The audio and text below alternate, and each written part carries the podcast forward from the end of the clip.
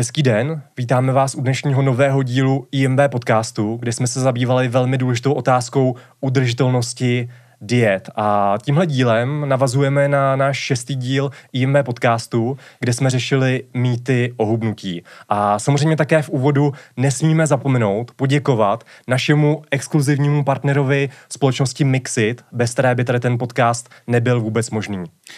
Ten dnešní díl my jsme rozdělili do třech takových oblastí. V té první části jsme si povídali o kalorické bilanci a to z toho důvodu, že prostě i dneska v roce 2022 je kolem modelu kalorické bilance prostě spoustu mýtů, spoustu nesmyslů a podobně. Následně jsme se bavili o tom hlavním, to znamená, co bychom měli dělat, jaké jsou ty klíčové faktory pro udržitelnost hubnutí a udržitelnosti dosažených výsledků. A v té poslední části jsme se bavili o nejznámějších mýtech v souvislosti s dietami a s hubnutím, jestli se například nám redukční dietě zpomaluje náš metabolismus. Takže dneska to bylo poměrně dlouhý, pojďme se do toho pustit, užijte si dnešní podcast. Pojďme na to. Vítejte u podcastu Institutu moderní výživy. Vědecky položené informace moderní a srozumitelnou formou. Hezký den, sledujete IMV podcast s Lukášem a Smílou a v dnešním díle se budeme velmi obsáhle bavit o udržitelnosti hubnutí. Celý tohle téma musíme hned na začátek začít vůbec diskuzí a debatou a vysvětlením, eh, jak vůbec hubnutí funguje, co to je vlastně model kalorický bilance, kalorický deficit a podobně. A to z toho důvodu, že i když máte pocit, že třeba spoustě z vás jsou tyhle ty termíny jasný, tak jsme vlastně v roce 2022 svědky toho, že na sociálních sítích, na TikToku, prostě na internetu můžeme vidět spoustu influencerů, spoustu známých osobností, jak vlastně v tomhle tom jasno nemají a jak prostě mezi lidi šíří prostě o hubnutí a o kalorické bilanci různý nesmysly. Teďka bohužel můžeme zmínit eh, příklad z několika posledních týdnů, kdy světo, světoznámá modelka eh, Tatiana Kuchařová Brzo bohatá, tak vlastně vystoupila eh, v jednom videu, eh, kde hm, nějaká osoba převlečená za vědce, tak ta osoba tam dokonce tvrdila, že teorie o kaloriích je 100 let za opicema, to jsme už dávno vyvrátili a většina expertů to jenom papouškuje pořád dokola, což je prostě samozřejmě něco šíleného, když pak prostě někdo, kdo má pomalu, já nevím, 300 tisíc sledující na Instagramu, tak vlastně něco takového šíří do světa. Takže pojďme si nejprve na úvod dnešního dílu obsáhle a podrobně vysvětlit, co to je model kalorické bilance a jaký tam jsou spoustu, tam je spoustu drobných niancí, kterými si dneska vysvětlíme. Takže pojďme se do toho pustit, Mílo, co to je model kalorické bilance. OK, jdeme na to, jdeme si to vysvětlit, jak je to doopravdy. Když se podíváme na ten vědecký konsenzus, který je obecně uznávan a platný, tak obecně se uznává model, takzvaný psychomodel, což je calories in a calories out, to znamená příjem versus výdej energie. A v podstatě na té základní úrovni to je celé o, o těch kaloriích. Nicméně, jak už jste zmínil, je tam pár drobných niancí, hmm. které trošku tady ten model upravují, respektive ho rozšiřují. A mnohdy si lidé myslí, že všechno je to o těch kaloriích, že to je celé o tom psychomodelu, což samozřejmě není, není pravda, ale neznamená to, že ten psychomodel by neplatil. Eh, když se na to podíváme blíže, tak je to samozřejmě, jak už jsem zmiňoval, uh, vlastně jsou to dvě strany rovnice. Mm. Je to ten výdej a příjem energie. Mm. A když se podíváme na ten příjem energie, tak to je obecně ta potrava, kterou konzujem, konzumujeme. To znamená sacharidy, bílkoviny, tuky. Alkohol. Mají nějakou, přesně, i alkohol, tam musíme započítat. Tak vlastně tyhle živiny mají nějakou energetickou neboli kalorickou hodnotu a my, když je přijmeme, tak my ty kalorie potom do sebe přijmeme. To znamená, to je ta jedna strana rovnice, nezapomínat i na alkohol, který nás velmi rychle může vyhodit právě z toho kalorického deficitu. Mm-hmm. A pak, když se podíváme na tu druhou stranu rovnice, tak ta je relativně složitější, protože tam máme čtyři základní modality. Uh, za prvé je to samozřejmě náš bazální, respektive klidový metabolismus a ten zaujímá u běžné populace největší část složky tady toho energetického výdeje. Obecně se udává, že je to někde kolem 70%. Mm. Potom tam máme termický efekt jídla, a to je vlastně uh, asi 10% z toho celkového výdeje energie. Mm-hmm. A to je vlastně energie, kterou potřebujeme na absorpci trávení a metabolismus té potravy, těch živin, co prostě přijmeme, abychom je dokázali zpracovat. Mm-hmm. Nejvyšší termický efekt mají samozřejmě proteiny, tam se dává, že to je někde až 20-30%, to znamená veškerou, nebo uh, 20 až 30% té energie, které, kterou přijmeme z té potravy ve formě bílkovin, tak rovnou spálíme na odpadní teplo a to znamená vlastně nejvyšší efekt, ten termický efekt mají právě bílkoviny, proteiny. Mm-hmm. Nejnižší tuky, tam je to až téměř jako 0% a potom, když se podíváme na ty sacharidy, tak tam ten, ten termický efekt je kolem 5 až 10%. Nicméně zaokrouhlíme to a celý tady ten termický efekt jídla dělá zhruba 10%. Mm-hmm.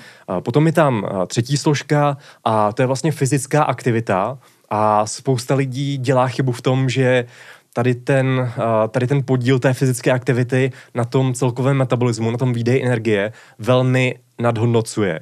Nicméně to je špatně, protože většinou z toho celkového množství toho výdeje ta fyzická aktivita tvoří zhruba 5% u té běžné populace. My si musíme uvědomit, že když si jdete zacvičit nebo když sportujete třeba třikrát týdně, což je taková ta průměrná délka pohybu u obecné populace, na jednu hodinu, tak pořád to jsou tři hodiny týdně, ale jeden týden má 168 hodin, takže opravdu je to pouze jako minoritní část, je to hmm. opravdu hmm. pár jednotek procent z toho celkového energetického výdeje, hmm. udává se to, že to je zhruba 5%. Hmm. A pak tam máme ještě takzvaný need, což je ta čtvrtá, poslední složka toho výdeje energie a to je takzvaná non-exercise activity thermogenesis. To znamená, to jsou vlastně faktory, nebo je to pohyb, který není cílený. To znamená, je to nějaký, eh, nějaká chůze, uh, přepínání televize na gauči, chůze do ledničky, chůze do práce, když ráno prostě běžím na, na autobus, je to prostě všechno, co děláme, ať už je to třeba luxování, domácí práce, mimo ten trénink, mimo tu cílenou pohybovou aktivitu. Mm-hmm. A udává se, že tady ten need tvoří zhruba 15% z toho výdeje energie. Takže je to relativně uh, potom, samozřejmě potom bazální metabolismu, klidovém metabolismu, je to tam majoritní složka a ukazuje se, že právě v dětě dochází k adaptaci na tu dietu právě ve formě tady toho need, což si později ještě probereme. Takže tohle byly čtyři základní složky toho výdeje energie. Mm-hmm. Uh, no, takže pojďme se teďka říct o těch, o těch uh, niancích, protože jako je jasný, že teda ačkoliv uh, bychom přijali třeba srovnatelné množství energie, tak samozřejmě záleží na tom, z čeho ty kalorie pochází a třeba na tom termickém efektu to bylo dobře vidět. Je jasný, že když přijmeme tisíc kilokalorií z bílého cukru, anebo tisíc kilokalorií z masa, tak logicky samozřejmě ano, se to v lidském těle bude chovat jinak, ale to neznamená, že by model kalorické bilance nefungoval. Je to způsobené mimo jiné i třeba tím, že jsme si tady před chvilkou právě řekli, že ten termický efekt bílkovin je až 30%, zatímco třeba ten termický efekt těch sacharidů a cukrů je třeba do 10%, jako příklad. Mhm. Takže pojďme si, pojďme si, pojďme si vlastně ty, uh, ty, ty, ty niance probrat, kdy vlastně uh, ten uh, někdo může říct, kvůli těmto niancím, že třeba jako model kalorické bilance ten model neplatí, ale pojďme se na to vlastně, uh, pojďme pojďme se na to vlastně podívat. Eh, přesně jak jsi říkal, jsou tam tady ty drobné niance a právě záleží na tom, které ty makronutrienty přijímáme. To znamená, je pravdou, že odlišné rozdílné makronutrienty mají jiný metabolický efekt v našem těle a mají jiný efekt například na naše hormony. Takže opravdu je to pravdou, eh, že tam jsou tady ty další faktory, které rozšiřují tady ten cyklomodel hmm. a právě třeba naše hormony ovlivňují ten příjem nebo výdej energie. Takže hmm. to jsou ty další složky, ale uh, vlastně na té bazální úrovni je to zase vždycky jenom o těch kaloriích a tady ty další faktory tohle rozšiřují. Uh, kalorická bilance nám dále také neříká nic o tom, jaký bude osud hmm. té přijaté nadbytečné energie, hmm. nebo naopak, když vlastně hubneme, jsme v deficitu, tak z čeho budeme tu energii brát, jestli to budou naše tukové zásoby, nebo jestli to budou svaly a podobně. Takže o tom zase uh, vlastně uh, rozhodují ty jednotlivé poměry makroživin ve stravě. Když budu mít více bílkovin, je více pravděpodobné, že udržím více svalové hmoty při té dietě. A stejně tak, když budu v mírném kalorickém nadbytku a budu cvičit, budu tam nějaký ten signál podmět, což je právě ten uh, re, uh, resistance training a budu vlastně budovat uh, novou tělesnou hmotu ve formě té svalové hmoty. Takže tohle jsou ty další niance. Nicméně obecně opravdu platí, že když jsme v chronickém, to znamená dlouhodobém deficitu, tak opravdu ten výsledek, důsledek tady toho bude, že budu hubnout na hmotnosti. To znamená, budu redukovat obsah uh, uh, té tukové tkáně. To znamená, dojde, dojde prostě k té k tomu hubnutí. Hmm, jasně, musíme si prostě uvědomit, že jsou důležitý ty další faktory, jak si říkal, je důležitý třeba mimo jiné i spánek, hmm. jsou důležité ty pohybové aktivity, ke kterým se dostaneme a prostě tohle to bude pak ovlivňovat, z čeho třeba budeme hubnout, jestli se nám povede udržet větší množství svalové hmoty a naopak budeme jakoby, hubnout primárně stukové tkáně a, a tak dále. Nicméně, když chceme tedy hubnout, tak prostě tím hlavním cílem je vytvořit takzvaný kalorický deficit neboli negativní energetickou bilanci. To znamená, že zkrátka dobře chceme v průměru, v průměru za celý například týden, abyste si to dokázali pěkně představit, tak v průměru za ten týden přijmout méně energie, než kolik v průměru za ten týden energie spálíme všemi těmi složkami energetického výdeje, který jsme vlastně říkali uh, před chvilkou. Proč? No je to o tom, že jsme vytvořili prostě deficit, to znamená rozdíl, a tento rozdíl to tělo bylo nucené teda si brát ze svých energetických zásob jo, ze svých energetických zásob, aby to tělo vůbec mělo vlastně jako důvod, bylo tlačené k tomu si do těch zásob sahat, laicky řečeno. Jo? A tím se vlastně dostáváme k tomu, jak vlastně fungují všechny existující redukční diety, na které si vzpomenete. Ať to jsou populární diety, jako je keto, low carb a podobně, nebo ať to jsou úplně nějaký tamhle nesmyslný diety, nějaký hereček typu prostě uh, diety podle krevní skupin, dělená strava a tak dále tak je to prostě o tom, že vlastně každá ta redukční dieta se pouze různým způsobem snaží vytvořit kalorický deficit v našem jídelníčku.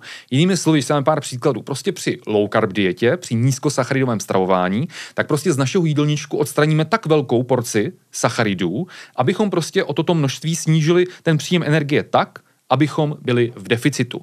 Při, takovém, při takové té klasické dietě ve fitness populární, eh, která se nazývá low fat, kdy omezujeme spíše tuky v tom jídelníčku, tak zase omezíme nějak velké množství tuků tak, abychom přijali za ten den, za ten týden méně energie a dostali jsme se do kalorického deficitu. Stejně tak prostě všechny další diety, to jsou prostě sacharidové vlny, ketogenní dieta, intermittent fasting, to znamená přerušované půsty, kde vlastně zkracujeme ten čas, kdy za den přijímáme potravu a zase díky tomu my za ten den v průměru přijmeme prostě méně energie, než kdybychom třeba žádnou dietu nedrželi. Tak prostě mnoha různými způsoby my omezujeme energii v našem jídelníčku. A samozřejmě je to o tom vybrat si takový styl redukční diety, která bude vyhovovat právě vám. To je samozřejmě klíčový, aby vám to vyhovovalo prostě z hlediska vašich chuťových preferencí, z hlediska třeba vašeho životního stylu a porce pohybových aktivit, což je taky strašně důležitý, že někdo, kdo má prostě sedavý styl života, sedavé zaměstnání, pak třeba i v kontextu, v kontextu toho, že chce, sice chce hubnout,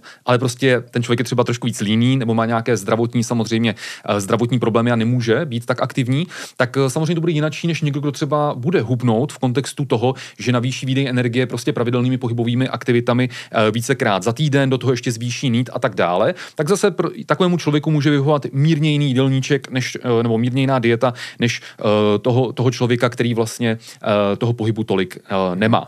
Jenom to mě přivádí k otázce, když tady máme tolik těch diet, tak jak, jak vlastně poznat to, co mi sedí a co mi vyhovuje z hlediska té dlouhodobé udržitelnosti? Hmm, uh, tak samozřejmě uh, to, je, to je samozřejmě ten oříšek, to je samozřejmě složitý a, a vy samozřejmě můžete to buď dělat eh, stylem pokus omyl, uh-huh. kdy prostě ano, řada z nás vyzkoušela uh, v průběhu svého života pár, pár různých jako jídelníčků a zjistila, co vám sedí nejvíce, a nebo samozřejmě v ideálním případě, tak jako já třeba si nedokážu opravit jako auto, i když jako relativně se snad dobře cítím, ale neumím si opravit auto, uh, a to auto svěří věřím někomu, kdo se opravou aut živí, tak si myslím, že úplně stejně si myslím, že je vhodný pro laika, který tomu třeba nerozumí, který začíná se zdravým životním stylem a podobně, aby svěřil sebe uh, nutričnímu terapeutovi nebo terapeutce, který právě s ním může udělat uh, tu anamnézu, tu nutriční anamnézu, analyzovat ten stávající jídelníček a tak dále, zhodnotit ty konkrétní nutriční požadavky toho konkrétního člověka a doporučit, co by tady paní Novákovi nebo panu Novákovi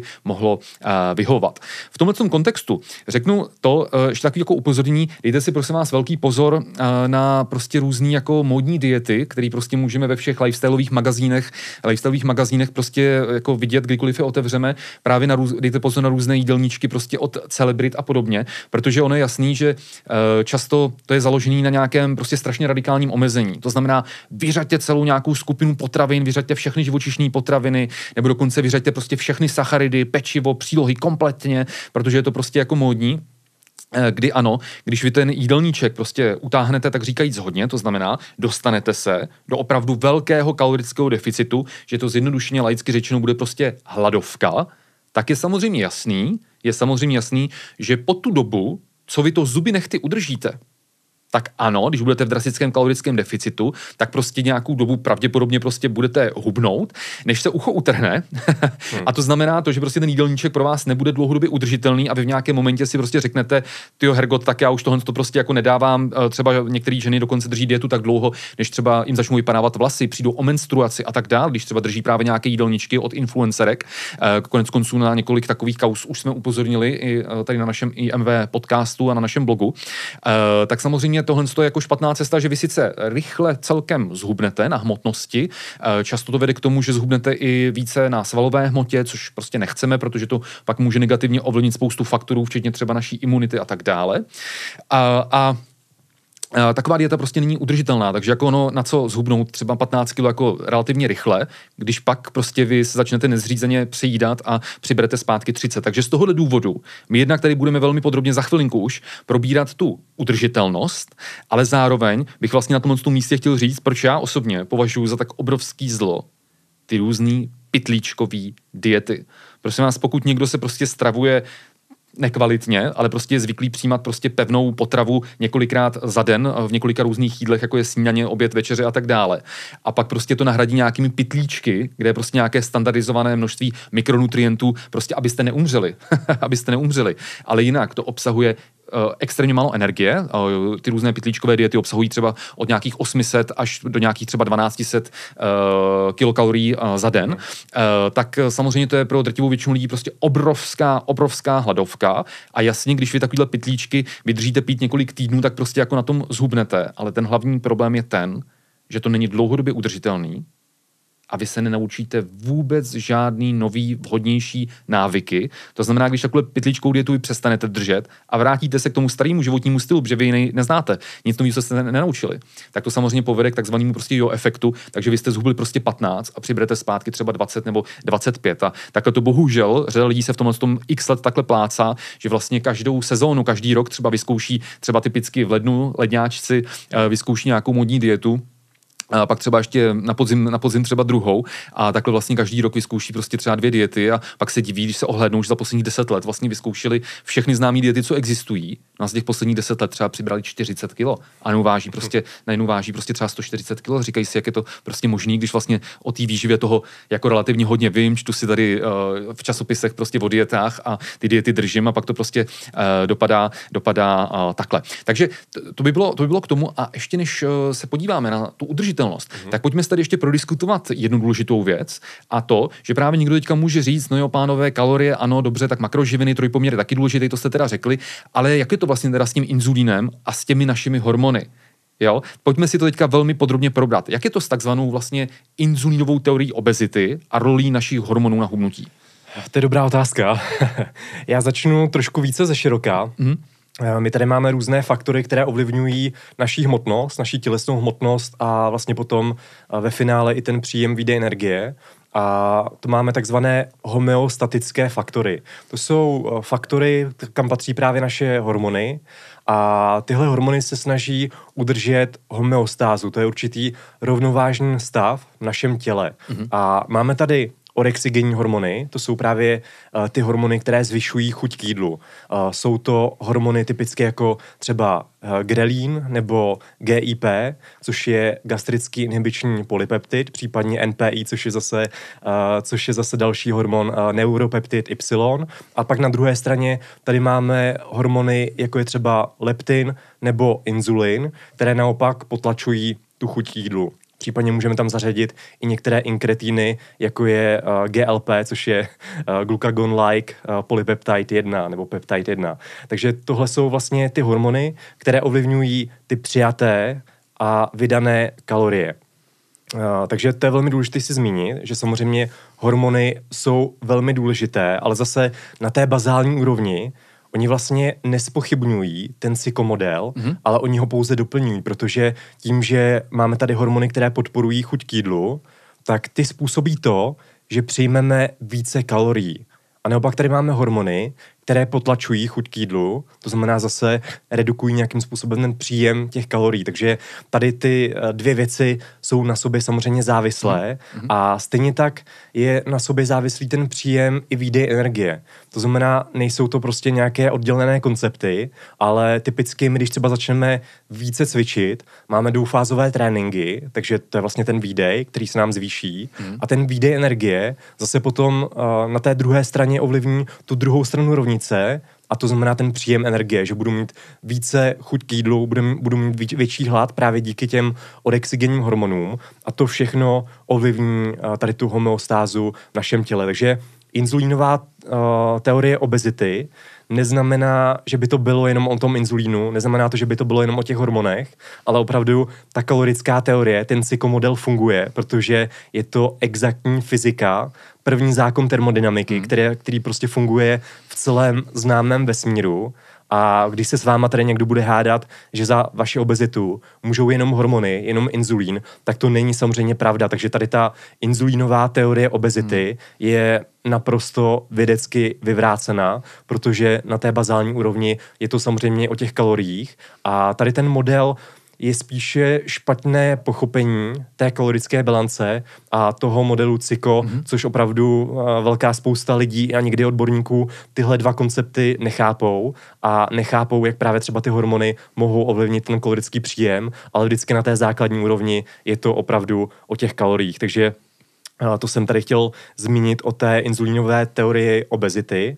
A abych tady vlastně jenom neříkal nějaké teoretické věci, tak si můžeme zmínit jednu studii, která právě tady celkem jasně dává najevo, jak je to doopravdy s tím rozdílným efektem makronutrientů, případně hormonů na naši tělesnou hmotnost. Mm-hmm. Tahle studie se dělala v roce 1964, ale najdeme samozřejmě mnoho, mnohem více těch novějších studií, hmm. které tady ty výsledky replikovaly. A tady v té studii konkrétně bylo pět participantů lidí s obezitou. A oni jim dávali nějaké tekuté diety, to znamená měli uh, nějaké šejky, které obsahovaly 800, 850 nebo 1200 kalorií, a kilokalorií, které přijímali po dobu deseti týdnů. A oni výzkumníci každé čtyři týdny, tři, čtyři týdny vlastně měnili obsah těch makronutrientů, znamená bílkovin, tuků a sacharidů v jejich stravě. Takže samozřejmě, když tam bylo více sacharidů, tak se měnil, uh, měnila sekrece i toho inzulínu a ty uh, vlastně ty rozdíly, ty poměry hmm. jednotlivých makronutrientů byly velmi, velmi jako rozdílné. Bylo tam, vlastně když se podíváme na ty bílkoviny, tak konkrétně tam bylo rozmezí třeba 14% bílkovin, potom to změnili na 36%, uh, tuky 12, potom 83% bílko, tuků z toho celkového energetického příjmu, takže hmm. velmi tuková strava a potom sacharidy ze 3%, což je nějaká jako ketogenní dieta, tak se to změnilo to množství sacharidů ve stravě až na 64%. Mm-hmm. A tahle studie ukázala, že všichni nezávisle na tom poměru makroživin ve stravě, tak hubli naprosto stejným tempem. To znamená, na čem opravdu záleželo, byl ten kalorický deficit a tím, že ty diety byly izokalorické, takže všichni ti subjekty, uh, vlastně subjekty uh, hubly stejným tempem. Takže tady ty studie, tady ta studie vlastně, vlastně potvrzuje ten mm. psychomodel a tu kalorickou bilanci. Ona měla celkem příhodný název, protože ona se nazývá calories do count, což znamená na kaloriích záleží. záleží. Takže mm. i ty návazné studie a novější studie potom zjistily v podstatě to samé. Mm. Takže znamená opravdu na té základní úrovni mm. je to zase o těch kaloriích. Mm. Mně, osobně přijde, že jakoby spoustu lidí bohužel správně jako eh, nerozumí, jak hormony v našem těle fungují, že když zmiňují prostě eh, furt dokola inzulín, inzulín, tak zase když se podíváme, jak je třeba inzuli, inzulinogenní, pardon, eh, syrovátkový protein, tak když se podíváme a srovnáme to s nějakými jinými zdroj jako sacharidů, tak přece se vsadím, že oni by se s námi jako nehádali, že po syrovátkovém proteinu jako přibereme, ale přesto vlastně se vyloučí uh, docela dost signifikantní množství inzulínu uh, po konzumaci jakoby samotného syrovátkového proteinu.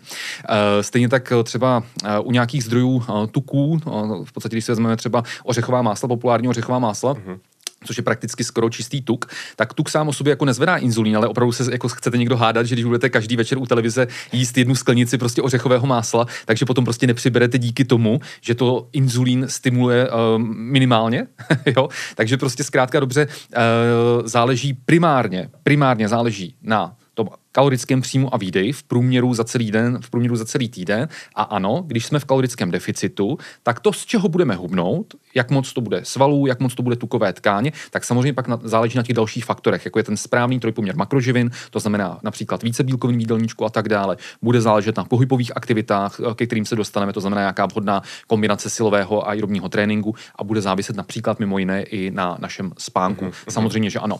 To byly skvělý příklady, jak jste zmiňoval. Já bych tady vlastně to ještě dovysvětlil, mm-hmm. že samozřejmě inzulín je to skvělý hormon, který dělá spoustu, spoustu důležitých věcí, ale zase, když budu mít moc inzulínu, tak to neznamená, že budu vlastně tlousnout. Vždycky ten inzulín potřebuje ty stavební látky, hmm. právě ty kalorie, proteiny, bílkoviny a podobně, sacharidy hlavně, které dokáže zabudovat právě do té tukové nebo svalové tkáně skrz GLUT4 receptory. Takže bez těch stavebních cihliček, bez těch sacharidů, i když budete mít dostatek inzulínu, i když budete mít nadbytek inzulínu, hmm. kdyby se třeba píchali čistý inzulín, co samozřejmě nedoporučuju, ale prostě bez těch stavebních cihliček nepřibereme. Takže ten také do vysvětlení tady k těm praktickým příkladům. Hmm, hmm. Uh, pak ještě bych tady zmínil jedno hledisko, než se už podíváme na ty faktory, které rozhodují o udržitelnosti uh, těch dosažených výsledků hubnutí, o udržitelnosti té diety, tak ještě bych tady zmínil genetiku obezity. My jsme na to měli uh, v rámci našeho IMV podcastu, uh,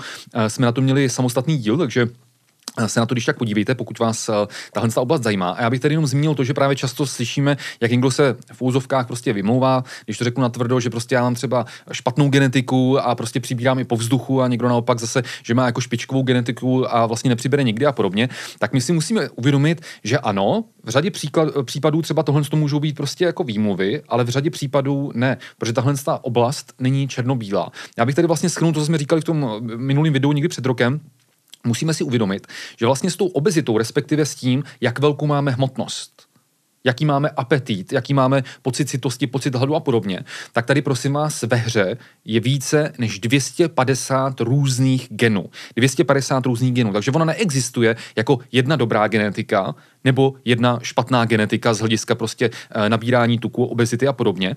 A je to prostě, eh, je to bezpočet kombinací těchto, těchto prostě eh, tohoto genetického nastavení, těchto více než 250 genů. A tohle genetické nastavení pak může ovlivňovat faktory, jako je například vyšší pocit hladu a nižší pocit citosti. To znamená, když třeba vám obezní člověk říká, že večer má úplně jako nezvladatelný chutě na sladký, tak zase a vy třeba řeknete, ty ten nemá žádnou vůli, to já se večer taky mám chutě na sladký a dokážu se ovládnout, tak nezlobte se, nedokážete si představit, Většina z vás, eh, jakou chuť třeba na sladký ten obezní člověk má. Vy, kteří třeba jste někdy byli na závodech v kulturistice nebo v bikini fitness, tak prostě potřeba těch 12-16 týdnech diety, tak si vzpomeňte na to, jaký jste měli chutě, třeba ty poslední dva týdny před těmi závody, jo? kdy skutečně třeba to člověk je ve stavu, že já jsem znal kulturisty, kteří třeba chodili čuchat k pitlíku s rohlíkama, jenom, jenom si prostě přivonět, prostě jak už byli po, po těch x týdnech diety a pak samozřejmě bohužel řada těch kulturistů hnedka jede z těch závodů a už po cestě po dálnici už tam zastavuje v těch řetězcích rychlý občerstvení hmm. a uh, na, jsou schopní nabrat prostě x kilo za několik jednotek dní po těch závodech, tak takovýhle hlad si představte že ty obezní třeba fakt mohou mít každý den. Každý den. Takže skutečně to, že má někdo méně příznivou genetiku, je prostě spojené i s tím, že má prostě nezvladatelné chutě na sladké, nezvladatelný pocit hladu a má uh, třeba daleko nižší pocit citosti, i když objektivně sní velkou porci kaloricky denzního jídla jo, které kdyby vy jste snědli třeba, tak byste si řekli, to já jsem před dny, teď nechci půl dny nic vidět, nějaký jídlo, a ten třeba obezní člověk, který má méně příznivou genetiku například, tak skutečně může mít za hodinu uh, zase hlad. Uh, ta méně příznivá genetika může být spojená i s tím, že prostě ten člověk má prostě chuťový preference nastavený jinak než ostatní. Jo? Že prostě preferuje prostě daleko více sladký, výrazný uh, jídla, uh, preferuje tučný jídla a podobně. A když ty jídla sní, tak na rozdíl třeba od vás má nižší postprandiální výdej energie, to znamená má nižší termický efekt těch živin a má i třeba nižší klidový energetický výdej zase než, než, než vy. A může to pak víc i k tomu, že horší genetické nastavení, že tito lidé mají prostě nižší spontánní pohybovou uh, aktivitu, že prostě, když bych to řekl jako na plnou hubu, tak jsou prostě více líní A to, že třeba řeknou, že je to horší genetikou, tak oni částečně, částečně mají skutečně, uh, skutečně pravdu. Takže abych tohle nesmírně komplexní téma schrnul a znova zdůrazním, podívejte se když tak na naše starší video, tak je pravda ta, že z hlediska té genetiky, z hlediska toho hubnutí, karty nejsou rozdané stejně. To je prostě tvrdá realita. Nicméně, naprosto drtivá většina lidí, v široké populaci, ať už mají nadváhu, ať už mají obezitu a podobně, tak vlastně to může ovlivnit právě těmi faktory vnějšího prostředí, to znamená těmi rozhodnutími, které vlastně činí. Uh, takže ano, někdo, kdo má méně příznivou genetiku, tak je pravda, že třeba ten proces hubnutí pro ní může být náročnější než pro někoho, kdo má příznivější genetiku. Ale určitě ne, uh, nemožný. Eh, dál, co si musíme taky uvědomit, že v rámci té genetiky se nedědí jenom teda ty geny po těch našich rodičích, ale dědí se i ty rodinné návyky, což je jako další velký problém. A zase musíme prostě chápat to, že pokud někdo je třeba obézní a je obézní celý život, je obézní od malička, z toho důvodu, že třeba jeho rodiče byli obézní, a to jeho dětství tohoto člověka vypadalo tak, že to dítě přišlo ze školy, nebylo vedené k nějakým kroužkům, aby šlo někam sportovat, prostě dítě přišlo ze školy a pak prostě zbytek dne se celá rodina seděla u televize, koukala prostě na seriály, na zprávy a tak na filmy, na, prostě na televizi, do toho se třeba jedli chipsy, pili se prostě koli, fanty, sprajty prostě a tak dále. Bylo to prostě pro toho člověka normální. Tak když tohle ten člověk jako od dětství tohle zná, tak jako v jakém věku, ve 12 letech, v 15 letech, v 18 letech si nenou má říct, ty já jsem jako Hergot obézní, když všichni jeho příbuzní příbuzní jsou obézní, tak je jako těžký si najednou prostě lusknutím prstů říct, prostě měl bych se sebou něco dělat a podobně. A bohužel někdo si řekne, měl bych se sebou dělat něco, něco až v momentě třeba, kdy dostane bohužel třeba první infarkt. Jo, jo? Jo. Takže to je začarovaný kruh a je velmi těžký tak, se tady je, z toho vlastně dostat tady z toho vystoupit, prostředí. No. Jo. A když se na to podíváme, tak je třeba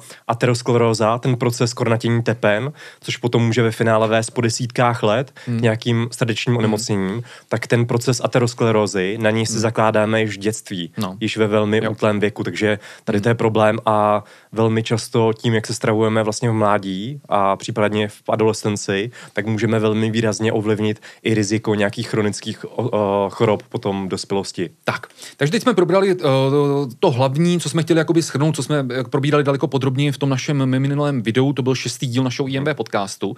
A pojďme se teďka podívat na to hlavní, co dneska chceme rozebírat, a to je udržitelnost hubnutí a hlavně udržitelnost těch dosažených výsledků, protože si musíme uvědomit, že to, že v průběhu nějaké redukční diety já zhubnu klidně třeba 20 kilo, tak to je jenom polovina úspěchu. Jo? Celá druhá polovina toho úspěchu je si tyto výsledky, tyto zhubnuté kilogramy si dlouhodobě udržet. Mm-hmm. Takže pojďme se podívat teďka velmi podrobně na to, jaký jsou ty nejdůležitější faktory z hlediska udržitelnosti hubnutí. Jo, tohle je velmi zásadní téma, protože přesně jak se říkal, když se podíváme na výsledky těch známých mhm. epidemiologických studií, mm-hmm. tak se ukazuje, že ani tak není takový problém tu hmotnost zubnout, hmm. zubnout tu nadbytečnou tukovou tkáň, hmm. ale potom si ji udržet i dlouhodobě. Když se podíváme konkrétně na ty výsledky, tak většina lidí zhruba za 6 měsíců dokáže zhubnout 7 až 10% jejich tělesné hmotnosti, hmm. což už potom signifikantně redukuje ty metabolická rizika, která hmm. jsou spojená s obezitou. Nicméně potom dochází k tomu, čím uh, někteří autoři to označují jako uh, vlastně postupný pokles adherence k té mhm. dietě, mm-hmm. že oni začnou přidávat opětovně, postupně, je to po malých kručcích, uh, začnou přidávat kalorie do stravy a zhruba do pěti let se vrátí na tu svou, eh, svoji původní hmotnost, případně tady tu hmotnost, co vážili jako na začátku, tak ještě jako přesáhnou hmm. a váží ještě více než předtím. Hmm. Ukazuje se, že to může být až dvě třetiny lidí, takže hmm. velmi hmm. signifikantní množství. Hmm. A většině lidí prostě, hmm. když to řeknu jednoduše, tak se nepovede tu zhubnutou hmotnost udržet hmm. dlouhodobě, což hmm. je opravdu problém.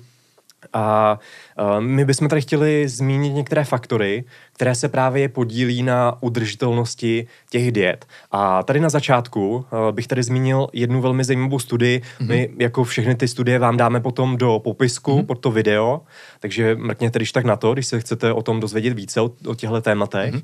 tak můžeme se podívat na Národní uh, registr kontroly hmotnosti mm-hmm. ve Velké Británii, což je vlastně registr nebo studie, která se zabývala těmi lidmi, kteří nejenom že zubli, ale dlouhodobě si tu hmotnost dokázali udržet více než pět let, takže velmi zajímavá studie, která v sobě měla více jak 10 tisíc participantů, takže celkem i velmi, velmi velký vzorek té populace. A průměrný pokles hmotnosti u těchto lidí byl 33 kilogramů, mm-hmm. takže velmi, velmi dobré výsledky. A když se potom podíváme na závěry této studie, které se dívaly právě na ty participanty, kterým se tohle povedlo, ta dlouhodobá udržitelnost, tak tyhle výsledky jsou celkem zajímavé, protože ty ukázali, že když zhubnete na začátku více, je tam tedy ten větší iniciální pokles hmotnosti, tak potom většinou je spojen s tou dlouhodobou udržitelností té diety. Může to právě souviset s tou motivací, když opravdu na začátku vidíte ty rychlé výsledky, ty signifikantní výsledky, tak potom máte vyšší motivaci tu dietu držet samozřejmě i dlouhodobě. Potom konkrétně 94 participantů navýšilo fyzickou aktivitu. Zase fyzická aktivita je velmi důležitá pro udržitelnost té diety. 98% z nich upravilo svůj jídelníček, o tom se asi tady nemusíme bavit, to nemusíme složitě rozvádět. Je to jasný, bez správné stravy a bez kalorického deficitu nezhubnete a ta vaše hmotnost eh, nepovede se vám potom udržet i dlouhodobě. 78 participantů snídá každý den. Zase tady se ukazuje, že ta snídaně má potom ten efekt, že se lépe stravujeme v pozdějších fázích toho dne.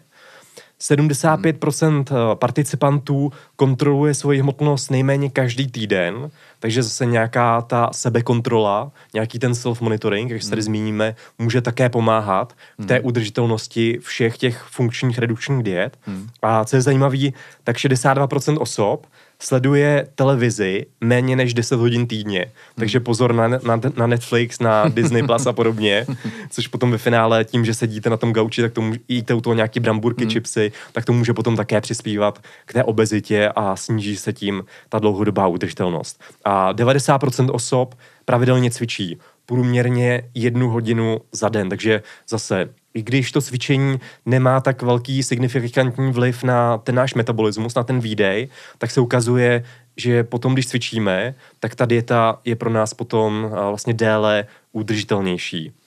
Hmm. A teď jdeme vlastně na ty základní rady, jak tu dietu dlouhodobě udržet.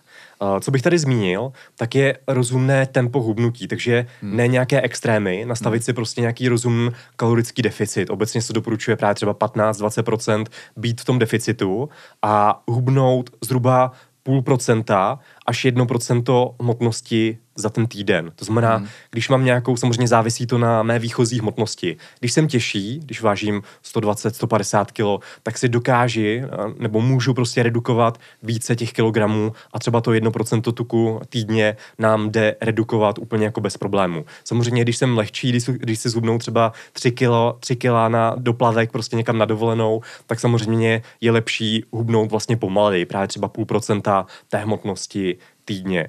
Eh, když se podíváme dále na ty cíle, které jsou taky velmi důležitý, tak bychom si měli dávat reálné a splnitelné cíle. To znamená, je špatně si dát nějaký cíl, jakože budu třeba vypadat jako, já nevím, Tom Cruise v novém filmu Maverick, což je pro většinu z nás nereálné, ale je lepší si dát nějaký procesní cíle, to znamená, že právě třeba ke každému jídlu přidám zeleninu, případně zvýším obsah vlákniny v našem jídelníčku, nebo přidám proteiny, které mají autoregulační funkci a nebudu se potom přijít, přejídat. To znamená, to jsou vlastně ty věci, které si ještě dále, dále probereme.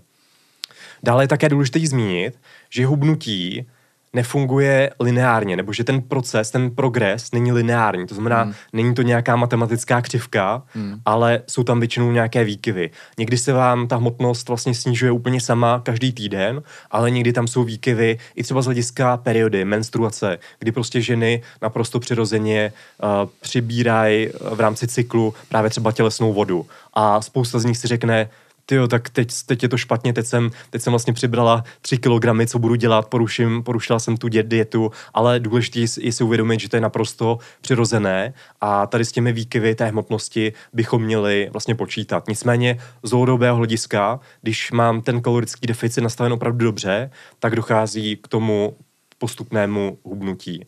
Takže Uh, to je vlastně ta informace, že to hubnutí nejde nikdy lineárně, mm. což je velmi důležitý. Jo, tady bych taky asi jako doplnil to, že nikdo z nás prostě nejsme jako robot a prostě samozřejmě máme nějaký, vždycky každý z nás prostě nějaký jako lepší období, kdy se třeba víc věcí daří a tak dále. Ano, pak můžeme mít nějaký třeba horší období, kdy právě horší spánek, to zase ovlivňuje tu tělesnou kompozici, ovlivňuje to naše hormony, uh, pocit citosti, pocit hladu a tak dále. Uh, můžu mít nějaký třeba starosti v práci a tak dále. Ale jako to neznamená, že když jsem měl třeba teďka dva horší týdny, měl jsem víc starostí a třeba i ten kalorický deficit nebyl třeba třeba tak velký, jak by měl být, protože jsem to třeba trošičku porušoval a tak dál, tak eh, to neznamená, že vlastně celá dieta je prostě ztracená. Tak hold teďka prostě třeba dva týdny jsem hubnul uh, pomaleji, než jsem třeba chtěl, ale to, nezna, to neznamená, že je všechno ztraceno, nebo i když třeba vy můžete tu hmotnost dokonce i lehce třeba jako nabrat, to znamená, když jste třeba za poslední týdny zhubnuli třeba 8 kg, jestli měli horší 2-3 týdny, kde jste třeba dokonce kilogram zase třeba zpátky jako nabrali, ale to neznamená, že by to byl prostě konec světa, protože zase, když, když třeba vyřešíte nějaký problémy, který jste měli, začnete lépe spát,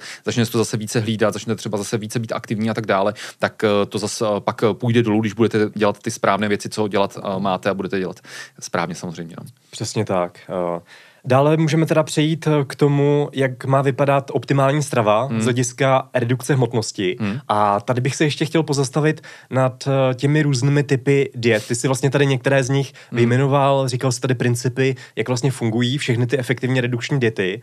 A tady bych chtěl zdůraznit jeden důležitý fakt. Hmm vaše dieta si nemusí nějak jmenovat, aby byla funkční a efektivní. Hmm. Takže pozor na to, většinou tady máme nějaké modní výživové styly, které hmm. ale třeba potom ve finále pro vás nemusí být úplně nejvhodnější hmm. a nejvíce udržitelné.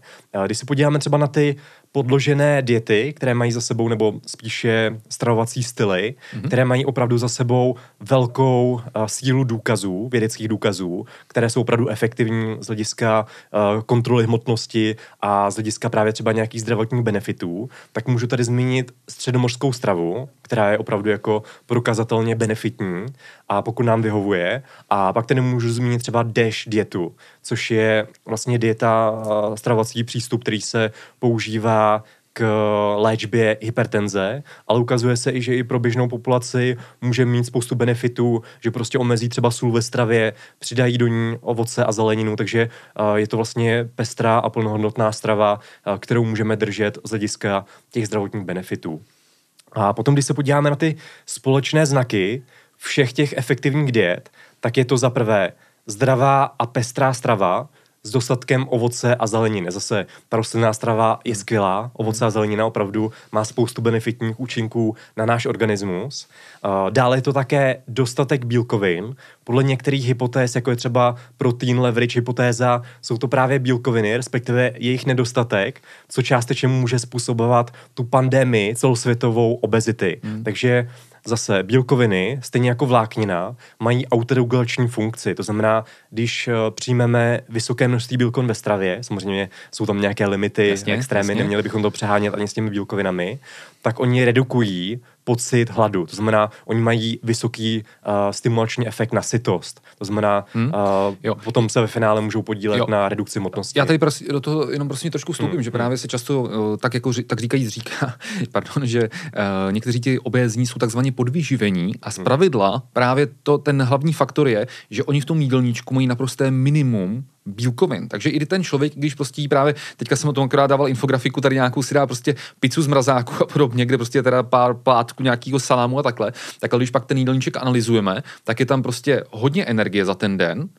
ale v celém tom jídelníčku je prostě, prostě minimum těch kvalitních zdrojů bílkovin. Takže ten člověk skutečně v úvozovkách v tomhle tom směru je vlastně podvyživený. Jo, jo, jo. Tady jsou zajímavé studie ohledně té protein, protein leverage mm-hmm. hypotézy uh, od australských vědců, mm-hmm. což jsou uh, vlastně v základu snad biologové. Oni dělali pokusy na všech možných modelových organismech. Uh, začali na kobylkách, ale potom vlastně ty studie replikovali na dalších zvířatech. Mm-hmm. A oni ukázali zajímavé výsledky že zvířata jí do té doby, než přijmou určité kritické množství bílkovin a potom jíst v podstatě přestanou. Hmm. Takže oni mají velmi dobrou tady tu autoregulační schopnost hmm. a opravdu ty homeostatické mechanismy u nich velmi dobře fungují.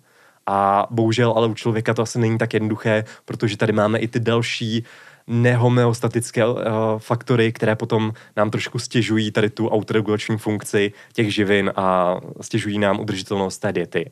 Uh, další živina, která má autoregulační funkci, tak je vláknina. Uh, vláknina se potom podílí také na tom hubnutí, protože vlastně má pozitivní efekty z hlediska stimulace té sytosti, snižuje využitelnost některých živin, takže zase vláknina je látka, která pomáhá nám v tom hubnutí. Mm-hmm. A souvisí to právě s dostatkem ovoce a zeleniny, mm. kde se ta vláknina vyskytuje, případně celozrné obiloviny a další další zdroje vlákniny.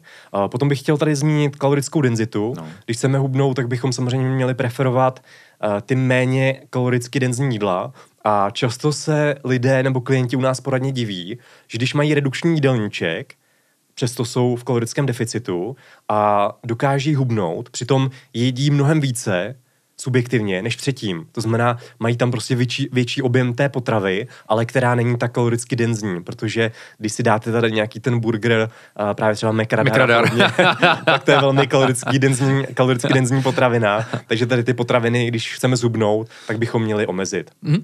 Přesně. Takže ta kalorická denzita je také velmi důležitá a v neposlední řadě průmyslové zpracování. Jsou zajímavé studie právě od doktora Hola a kolektivu, že vlastně opravdu ty velmi eh, zpracované potravinářské produkty mají negativní efekt na, na náš metabolismus a potom ve finále v kombinaci s dalšími faktory mohou přispívat uh, k té obezitě. Hmm. Tady bych jenom zmínil tak, jako takový doplnění, že uh, ne samozřejmě ve všech případech je ten, výš, uh, ten vyšší stupeň průmyslového zpracování na škodu. Jako příklad bych uvedl prostě mléčné výrobky, které jsou průmyslově zpracované než prostě raw mléko a které naopak pro nás mohou být jako nutričně hodnotnější. Jo? A takže jako neplatí to, neplatí to absolutně, ale obecně, když mluvíme o vysoce nebo ultra zpracovaných průmyslových potravinách, tak tím prostě myslíme, to jenom si představte jako veškeré prostě fast foody a uh, velká část uh, typicky české kuchyně a tak dále, prostě knedlíky a podobně, takže tyhle, ty, tyhle ty věci, anebo prosím vás tekuté kalorie, prostě slazené nápoje, kdy prostě řada lidí, uh, že jo, já už jsem to říkal na různých uh, konferencích, vy, vy jste to mohli vidět v tom televizním pořadu Tlouštíci, kde jsem účinkoval v té první řadě, kdy tam jeden z těch účastníků, prosím vás, pil 40 litrů Coca-Coly týdně. Takže už jen to prostě gigantické množství těch zbytečných, takzvaných prázdných kalorií, prostě a samozřejmě cukrů a kalorií z jenom z toho pitného režimu. A pak k tomu ještě ty, ty, ty pici, párky v rohlíku a, a kebaby a, a další věci. No. Mm-hmm. Dobře, tak to byla optimální strava z hlediska redukce a udržení hmotnosti. Mm. A tady bych chtěl jenom zmínit, že obezita je komplexní onemocnění, takže mm. proto bychom k ní měli přistupovat také komplexně. Jasně. Já už jsem tady částečně nastínil ten pohyb, mm. to znamená vodná fyzická aktivita a zase, jak už jsem tady zmiňoval, ten Národní registr kontroly hmotnosti mm-hmm. ve Velké Británii, tak se právě ukázalo, že dostatek pohybu potom přispívá k té dlouhodobé udržitelnosti té diety. A naopak ta nízká pohybová aktivita je spojená s tím jojo efektem, takže opravdu ta fyzická aktivita je také velmi důležitá. Co je pro nás optimální, tak je kombinovat kardio, eh, to znamená aerobní trénink, s tím silovým tréninkem a neaerobním právě třeba v posilovně a na workout hřišti a podobně. Takže Není to tak, že by jedno bylo lepší než to druhé, ale ideálně se tady ty oba přístupy v tom tréninku mohou doplňovat.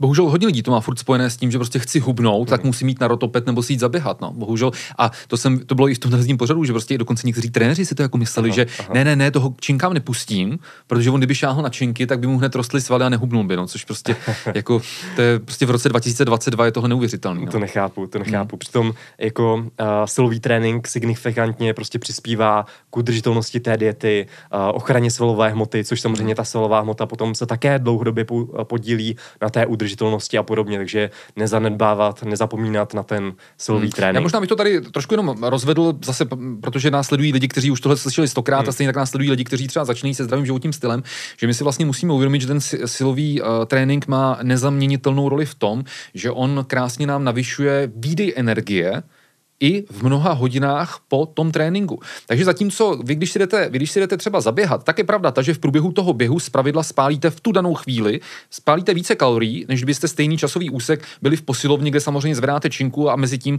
o, o těch přestávkách vy odpočíváte. To je sice pravda, ale po tom běhu po tom běhu nebo nějakém třeba Nordic walkingu, plavání a tak dále, po nějaké cyklistice, tak prostě samozřejmě o něco se v rámci regenerace se zvedne ten výdej energie, ale není to o tolik jako při tom silovém tréninku, kdy když my absolvujeme třeba hodinu a půl dlouhý silový trénink, tak pak prostě nějaký další den, den a půl máme zvýšený právě ten bazální metabolismus, mimo jiné právě hlavně kvůli těm regeneračním procesům, jak ta svalová hmota se nám regeneruje a podobně. Takže my i po tom silovém tréninku, když na ní jdeme třeba večer a pak v noci spíme, druhý den jsme třeba sedíme ve škole nebo jsme, eh, jsme v práci, prostě eh, v kanceláři sedíme eh, a pracujeme u počítače, tak naše tělo v těchto hodinách spaluje více energie, než kdybychom na ten silový trénink třeba vůbec nešli a buď jsme nedělali vůbec nic, anebo jsme si třeba dali jenom nějakou hodinu aerobku prostě na páse, na, na, na cyklistickém trenažeru, na ortopedu, jo, a vlastně ten silový trénink by tam nebyl. Takže z tohohle důvodu je vhodná kombinace uh, aerobního silového tréninku. Uh-huh, uh-huh, super.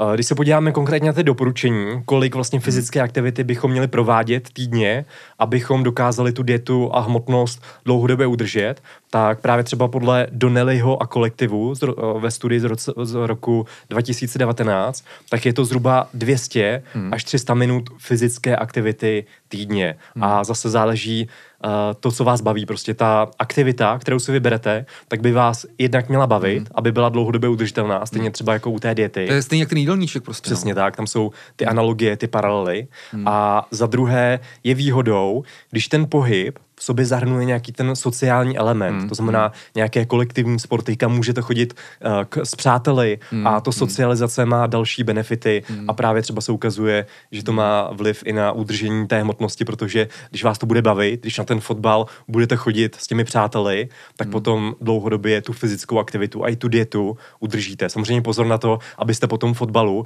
nechodili s těmi kamarády každý, každý den týden, na deset piv, na no. deset piv no, takže má to, má to i nějaké, nějaké limitace. so. Jasně, eh, tady v tomhle tom kontextu těch pohybových aktivit bychom ještě možná měli zmínit vlastně tu roli need, byť my jsme to zmiňovali jakoby v tom, v tom, v tom uh, minulém videu, ale tady bychom právě chtěli ještě, nebo já bych to chtěl ještě jednou zdůraznit, že vlastně to, že vy budete celkově ve svém životě jako více aktivní, nejen, že se teda rozhodnete, ano, navýším ty pohybové aktivity o to, že půjdu třeba třikrát týdně do fitka, k tomu třeba buď tam budu třeba ve fitku uh, cvičit 45 minut s činkami a pak třeba na 30 minut půjdu ještě na rotoped, nebo prostě půjdete na workoutové hřiště, pak si budete třeba ještě zaběhat a podobně, tak uh, to je, to je jedna jedna věc, ale druhá věc je být celý týden více aktivní. To znamená takové ty drobné volby. Stejně jak s tím jídelníčkem. Jsem prostě na benzínce a můžu se rozumět, jestli na té benzínce si dám úplně s tu největší prasárnu, anebo si dám nějakou rozumnější variantu.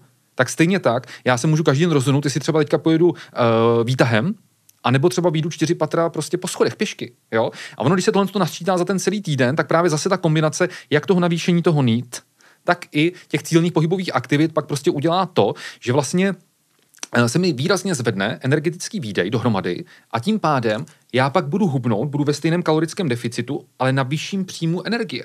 Takže já vlastně budu hubnout stejným tempem na větším množství jídla. Což je taky jako důležité si uvědomit, že i tohle, i tohle je ta role těch pohybových aktivit, že vlastně, když někdo prostě jako drží hladovky a k tomu se jako vůbec nehýbe, tak jako zpravidla hodně trpí, ale tím více, čím vy jste více aktivní, tak vy si můžete v tom jídelníčku tím pádem dovolit vlastně sníst jakoby více jídla, větší kalorický příjem a podobně. A přitom ten deficit bude třeba v tom jídelníčku úplně, úplně vlastně stejný. Akorát vy budete hubnout na větším příjmu energie, což zase může být uh, lepší jednak z hlediska samozřejmě vlivu na váš jako psychický stav a tak dále, ale může být třeba i úspěšnější v tom, že udržíte více svalové hmoty, nebude to mít třeba negativní vliv na vaši imunitu a tak dále. Mm-hmm. Takže je to pro nás prospěšnější.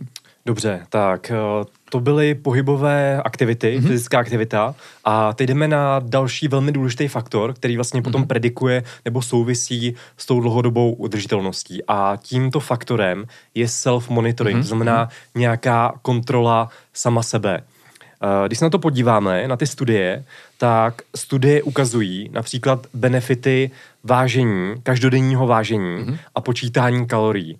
Eh, zase Tady má to nějaké limitace, eh, když nás to vážení třeba více stresuje nebo máme nějakou poruchu příjmu potravy, tak tam spíše je to vážení každý den nebo každý týden kontraindikováno. Jasně. Ale u většiny běžné populace, která nemá žádný problém tady s tím, nestresuje to, eh, nestresuje to, dokáží to zvládnout a tak opravdu eh, ten monitoring vede k té dlouhodobé udržitelnosti. Uh, dále také uh, self-monitoring hmotnosti a stravování predikuje úspěšné udržení hmotnosti podle dalších studií. A cílem je to, abychom se třeba na začátku vážili, trekovali si ten jídelníček, ty kalorie a potom vlastně Neříkám, že musíte tady to dělat celý život, no, ale minimálně na začátku je to důležité, abyste vlastně poznali, kolik třeba to dané jídlo obsahuje bílkovin, vlákniny, kolik má kalorií v sobě. Takže potom, až si zažijete tady ty návyky, až dostanete hmm. tady ty informace do sebe a nějaký ten základní přehled, tak dokáže, dokážete si ten jídelníček a tu dietu poskládat i bez toho vážení jídel a bez toho počítání kalorií, ale minimálně na začátku se ukazuje, že pro většinu lidí to může být uh, benefitem. Případně hmm. oni můžou, na, na, když je to nebaví, když neví, jak na to, tak oni můžou navštívit nějakou tu nutriční poradnu, uh, kde je nutriční terapeut a tento za ně spočítá a napíše jim přesně ten jídelníček. Takže uh, když to někoho nebaví, tak samozřejmě může využít i ty služby profesionála, což my bychom jim doporučili. Takže self-monitoring je taky velmi důležitý a co je taky velmi důležitý a co zase predikuje to úspěšné udržení hmotnosti, tak to jsou psychologické intervence. Mm-hmm. A tady ty věci, tady ty intervence se velmi dlouhou dobu podceňovaly. Když se podíváme třeba na guideliny České obezitologické společnosti, tak o nějaké psychologické péči a podobně, tak tam dlouhou řadu let nebyla vůbec zmínka. I když eh, vlastně potom ty guideliny ve světě, jako v USA, eh, v Kanadě, Kanada má velmi dobré uh, guideliny z hlediska obezity a její terapie, tak tam všechny v podstatě tady ty guideliny, tady ty směrnice vlastně udávají, jak velmi důležitá je nějaká ta psychologická intervence, když se snažíte hubnout, protože ono to není jenom o té stravě, ale většina těchto lidí s obezitou má nějaké psychologické problémy a ten problém částečně může být v té hlavě a ta přítomnost toho psychologa, nějakého terapeuta a podobně může být velkým benefitem. Ať už je to, záleží na té metodě, kterou si vlastně zvolí, která je vhodná přímo pro vás, ale ukazuje se, že ty racionální psychologické intervence prostě fungují. Ať už je to právě třeba KBT, kognitivně behaviorální terapie, případně nějaký motivační rozhovor, kde ten terapeut tomu člověku, tomu pacientovi dokáže pomoci s tou motivací a lépe ho nasměrovat. Takže určitě, jako jsem tady zmiňoval, ta terapie by měla být komplexní a neměli bychom zapomínat i na ty psychologické intervence. Mm-hmm. Jo, jasně, no. Ono to souvisí i eh, s tím, eh, s tím trendem v dnešní době, což eh, vlastně je ten jako coaching. A jasně máme zase, může, dostáváme se k tomu, že máme jako různě, různě kvalitní kouče, ale zase bych tady jako zdůraznil to, že ano, známe z praxe každý z nás třeba kvalitní výživový poradce, kteří dobře nejsou nutriční terapeuti, ale z hlediska toho právě, jakým stylem s těmi jako klienty pracují, jak je vlastně podporují, že ten klient má takový ten pocit, že vlastně ten coach nebo ten výživový poradce, nebo i samozřejmě nutriční terapeut to může může dělat, takže vlastně tak říkajíc na drátě a tak dále, tak vlastně ta psychologická podpora tam hraje velkou roli, stejně jako velkou roli může hrát eh, ta takzvaná jako gamifikace, že prostě ten člověk, když dělá ten self-monitoring, nebo právě když tam nějaká pravidelná kontrola, tak ten člověk je vlastně víc motivován uh, k tomu uh, činit více těch dobrých rozhodnutí v průběhu třeba celého toho dne, v průběhu celého toho týdne. Uh-huh. Dobře, super. Uh, dostáváme se k dalšímu tématu a tím jsou vlastně ty non-hemostatické, homeostatické uh, vlastně faktory, mm-hmm. které ovlivňují naší hmotnost. Jak jsem říkal, mezi ty homeostatické patří ty naše hormony a nehomeostatické tam patří naše chování, mm-hmm. což právě můžeme ovlivnit právě mm-hmm. třeba tou psychologickou intervencí, mm-hmm. ale také tam uh, patří naše prostředí. To znamená, dnes se říká, že žijeme v obezitogenním prostředí, že to je prostě všude kolem nás. Je to pravda. Ty, všude to je, všude to je dostupný. Ty všude to prodávají.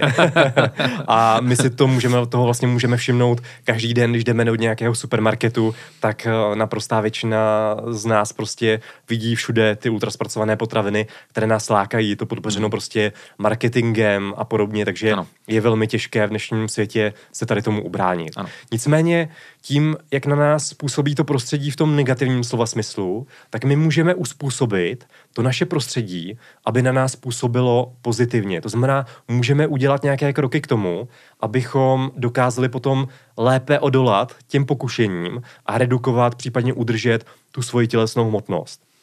To znamená, za prvý, eh, my se většinou, většinou eh, nacházíme vlastně buď v práci, toho bdělého času a nebo potom doma. To znamená, my si vhodně můžeme přizpůsobit to pracovní prostředí, abychom dokázali zubnout. To znamená, nebudeme s kolegy chodit třeba na all you can eat eh, do indické restaurace. jako jsme to dělali v, v předešlý práci. to, to neříkej. Ale můžeme si do té práce nosit nějaké krabičky. Hmm. To znamená, můžeme si navařit s předstihem doma, ušetříme peníze hmm. a potom většinou i přijmeme méně těch kalorií. Hmm. A stejně tím způsobem si můžeme uspůsobit naše domácí prostředí, aby nás to nelákalo. To znamená, my když třeba už jdeme na, nakoupit na ten nákup, hmm. tak vlastně tím výběrem potravin ovlivňujeme, jak se potom budeme stravovat doma. To znamená, neměli bychom právě ty méně vhodné v úzovkách potraviny vůbec kupovat, hmm a vlastně to prostředí doma si můžeme nastavit, aby nás to nelákalo. To znamená takové ty méně vodné potraviny, sladkosti, nějaké čít jídla a podobně, tak si dáme do nějakých vyšších poliček, anebo zastrčíme dále, hmm. aby prostě tady ty méně vodné potraviny nebyly na očích. Hmm. A naopak třeba ovoce a zeleninu dáme do nějaké misy, nebo oříšky, které jsou pořád jako přítomny a my je vidíme a potom tohle ovlivňuje i to naše chování a rozhodování, jakým těm potravinám uh, dáme šanci a budeme je preferovat. Takže tady hmm. to je celkem hodná intervence, jak si uspůsobit to prostředí kolem sebe. No je to prostě velký rozdíl, pokud doma, doma na stole máte v té míse prostě čokoládové bombóny, tak prostě co si budeme povídat, když prostě je tam budete mít, tak vás to prostě svádí k tomu, že vy je zahlídnete a hned máte prostě na to nějakou chuť a prostě takhle jich za ten den, třeba za ten večer si jich pár dáte, eh, zatímco když tam budete mít prostě třeba kus ovoce, tak prostě větší pravděpodobnost, že si spíš dáte třeba jablíčko, než že si dáte pár čokoládových bombonů. Je to tak, no? Uh, přesně tak. Uh, vyvarujte se také spouštěčům, hmm. které vedou k přejídání. Hmm. To vlastně souvisí s tou psychologií, kdy hmm. většina nás nebo většina lidí s obezitou má nějaké ty triggery, nějaké ty spouštěče toho nevhodného chování a toho přejídání. Pro někoho to může být to právě třeba, když se vrátí domů z práce, v práci špatně jedl, nejedl dostatečně, takže má potom večer doma ten vlčí hlad hmm. a strašně se přejí. Pro někoho to může být nějaké setkávání s přáteli každý týden, třeba v pátek v hospodě, tak zase je to nějaký spouštěč a my vlastně, když si tady ty spouštěče uvědomíme, jaké to jsou, a co v nás vlastně vyvolává to přejídání, tak na to můžeme zareagovat a můžeme to potom řešit. Takže je důležité tady si to, to si vlastně zvědomit, uvědomit si to a potom s tím můžeme něco dělat. Takže hmm. tady zase nějaké důležité typy, jak vlastně tohle ovlivnit, ty hmm. psychologické faktory. Určitě, no. No a jako taková poslední, uh, poslední takový balík důležitých doporučení, a my, my to říkáme na všech našich akcích, takže mě přijde, už se hrozně moc opakuju, ale tak to jsou prostě, prosím vás, návyky, návyky a návyky. A teď třeba, když někdo začíná se zdravým životním stylem, tak si říká, jako, co, co, tím teda jako sakra myslíte, jako když se furt říká návyky, ale to je jako spoustu věcí. To je prostě od toho právě, když jdete do toho jakoby supermarketu, tak už jenom vlastně teda, jaký máte vlastně návyk, jaký druhy potravin vlastně vykupujete. Jak ten jídelníček nad ním vlastně přemýšlíte dopředu, že se prostě neocitnete pak v situaci, že hergo, teď jsem tady někde uh, na benzínce, kde tady, nebo někde v nějakém prostředí, kde si můžu dát jedině čokoládu, ale už třeba víte, že jdete někam na služební cestu, tak si prostě dopředu uděláte nějakou vhodnější třeba svačinu, nebo prostě už nad tím budete dopředu přemýšlet, že třeba tam bude možnost nebo nebude možnost uh, si třeba nějaký vhodnější uh, potraviny koupit. Je to i třeba o vhodnějších tepelných úpravách, Eh, v kuchyni, který děláte. Prostě pokud někdo vyrůstá se v prostředí, kde se furt všechno prostě jako smaží, smaží, smaží a v životě prostě uh, nepekl třeba i maso třeba prostě v horkovzdušní troubě, vůbec jako hmm. tohle nepoužívá, tak prostě je potřeba se vlastně naučit ty vhodnější tepelný způsoby úpravy těch potravin a ten jídelníček celkově si prostě plánovat trošku více dopředu, aby jsme prostě činili co nejvíce dobrých rozhodnutí v průběhu, v průběhu celého toho týdne. Jo? Takže eh, to jsou návyky třeba na, ty, na, ty, na, to, na ten jídelníček, stejně tak návyky na ty pohybové aktivity, co jsme tady prostě říkali. Je to o těch drobných rozhodnutích v průběhu celého týdne. Raději prostě pojedu, uh, teda pardon, raději právě půjdu po těch schodech, než abych jel, než abych jel tím výtahem. Po cestě do práce můžu třeba prostě jet část samozřejmě třeba metrem, autobusem, tramvají a podobně, pak ale prostě vystoupit o jednu, dvě zastávky dřív a prostě dát si částečně prostě procházku, eh, můžu prostě eh, nad tím přemýšlet, prosím vás, eh, že pohybové aktivity nejsou o tom, že by každý z nás měl chodit šestkrát týdně do fitka, může to být fakt maličkosti, že začátku prostě začnete chodit na pravidelné prostě procházky a pak třeba objem těch procházek, to znamená třeba objem kroků, aby jsme to zase gamifikovali, tak budete prostě postupně navyšovat, jo, a tak dále a tak dále. Takže je to prostě o tom si v rámci těch pohybových aktivit, v rámci toho jídelníčku, ale třeba i v rámci spánku vytvořit prostě vhodnější návyky v rámci toho spánku. To může být to, že prostě jdete spát v nějakou hodinu tak, abyste naspali alespoň těch 7 až 8 hodin a nekoukáte do tří do rána prostě na seriály přímo takhle prostě do telefonu eh, nebo do nějaké prostě obrazovky a takové ty další prostě samozřejmě návyky z hlediska té spánkové hygieny, tak všechno tohle, všechno tohle je důležité a, a je to prostě poskládat protože dohromady to bude mít ten synergický efekt samozřejmě. No. Přesně tak.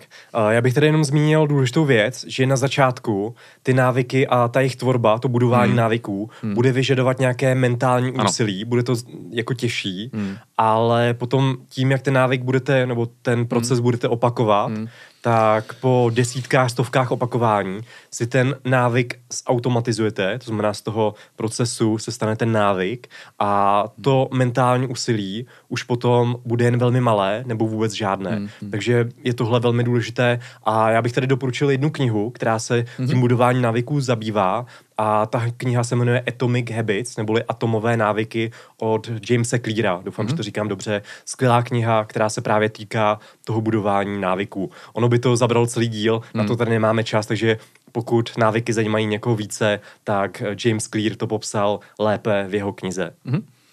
Super.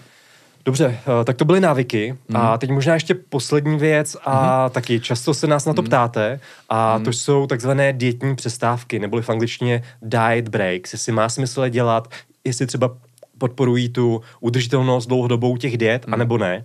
A tady zase jsou kolem toho celkem sporné důkazy. Mm-hmm. My, když se podíváme na takovou tu jednu z prvních studií, která se zabývala těmi dětními uh, přestávkami, tak to je studie z roku 2017 a označuje se jako Matador Study. A tady ta studie opravdu zjistila, že pokud mezi ty uh, období kalorické restrikce, když jste prostě v dietě, když máte uh, vyšší výdej energie než příjem, tak vy, když mezi tady ty období zařadíte nějaké dvoutýdenní nebo déle, déle trvající vlastně dietní přestávky, ale neznamená to, že byste se přejídali. To vysvětli radši, co je dietní přestávka. Přesně, jste vlastně na, na té vyrovnané kalorické bilanci. Že nejste v deficitu. To je důležitý, to je důležitý. Že vyrovnaná kalorická bilance, hmm. to znamená ta dietní, dietní přestávka. Tak tahle Matador tady ukázala, že potom, když se vrátíte opět do té diety, tak ta dieta vám bude fungovat lépe. To znamená, zhubnete více té tukové tkáně a ta dieta uh, vám, pro vás bude vlastně více udržitelná, protože v té studii tam byl nižší dropout těch lidí z té hmm. studie, že prostě méně tu lidí tu studii přerušilo. Hmm. A také vlastně potom budete mít nižší pocit hladu a ochráníte více solové hmoty. Hmm. Takže diet breaks, dětní přestávky můžou být benefitem, ale pak tady zase máme některé další studie, které nenalezly signifikantní benefity. Tady můžu zmínit, zmínit studii z roku tuším 2019, je to IceCap study uh, z Austrálie a tahle studie byla na sportovcích, ale měla trošku jiný design a než právě ta Matador study a tahle IceCap study nenalezla tolik benefitů ale některé změny tam byly celkem pozitivní, takže spíše ty vědecké důkazy převažují a v tom smyslu, že dietní přestávky pro většinu těch lidí, záleží také, jak je, jak, je děláme, jaký je ten design, a tak pro většinu lidí můžou být benefitem. A opravdu, i když si to vezmeme takovým tím selským rozumem, tak eh, většině lidí to prostě sedí. Nikdo z nás nechce být v dietě třeba rok, rok v kuse nebo několik měsíců v kuse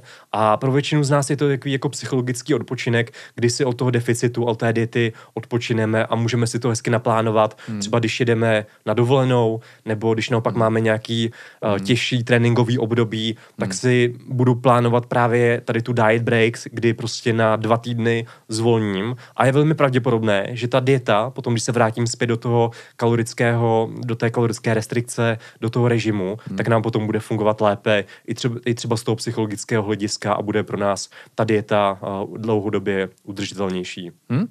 Dobře, tak fajn. Uh, tak pojďme teďka na uh, takovou poslední část. My jsme ji nazvali jako nejčastější mýty uh, z hlediska hubnutí, uh, kde si řekneme dva takové časté mýty a vysvětlíme si je.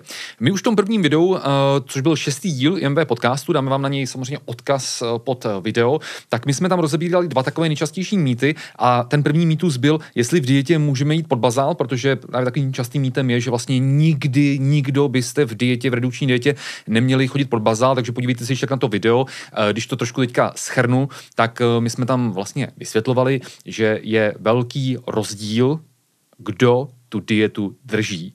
Jinými slovy, pokud máte například třeba 80 kg a chcete zhubnout na 70 kg, eh, jste člověk, který začal dělat pohybové aktivity, máte na to prostě dostatek času a tak dále, tak zkrátka dobře ano, tam je vhodnější samozřejmě ten takzvaný jako zdravější, prostě pomalejší, pomalejší tempo hubnutí, a tam to samozřejmě, eh, to by byla prasárna prostě člověku, s tím prasárna, nastavit, eh, nastavit prostě ten jídelníček pod nějaký ten bazál, to pak přesně vede k tomu, že prostě bohužel, když to takhle některé ty influencerky posílejí, tak těm holkám pak prostě třeba vypadávají vlasy po několika týdnech, měsících a nemají menstruaci a podobně. Takže v takovém případě ano, ale prostě pokud někdo má třeba 180 kg, a prostě jako je v obrovský, má obrovsky zvýšená ta metabolická rizika a podobně.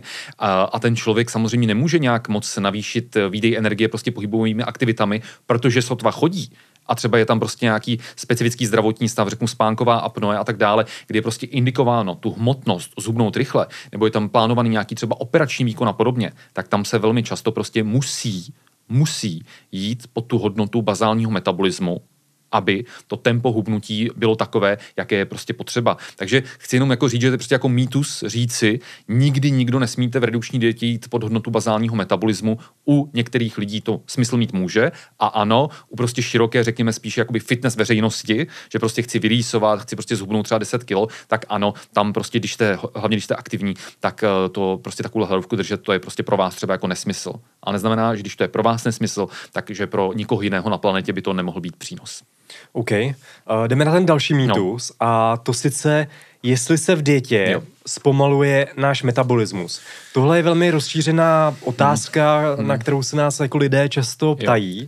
a běžná veřejnost hmm. uh, si často představuje pod tím pojmem jako metabolic damage z angličtiny uh, to, že náš metabolismus se zpomalí v dětě třeba o 50%, hmm. což je ale opravdu jako nesmysl. Samozřejmě tahle problematika není úplně černobílá, to znamená, hmm. k nějakému tomu zpomalení metabolismu opravdu dochází, ale není tak signifikantní, jak si spousta lidí často myslí. No jak se na to i vymlouvá, prostě, že řekne, já mám zpomalý metabolismus a prostě už nikdy nic nezhubnu. No. Jo, já se jenom podívám a nabírám tady jako ze vzduchu, ze vzduchu a podívám no. se na, na jídlo hmm. a nabírám, takhle to opravdu nefunguje. Hmm. Když se potom podíváme na ty konkrétní studie, tak opravdu naprostá většina z těch dobře kontrolovaných vědeckých studií, které se tímto zabývaly, tak dokázala, že náš bazální metabolismus, což je ta největší složka hmm. toho výdeje energie, tak se téměř nespomalí ani vlivem několika měsíční diety.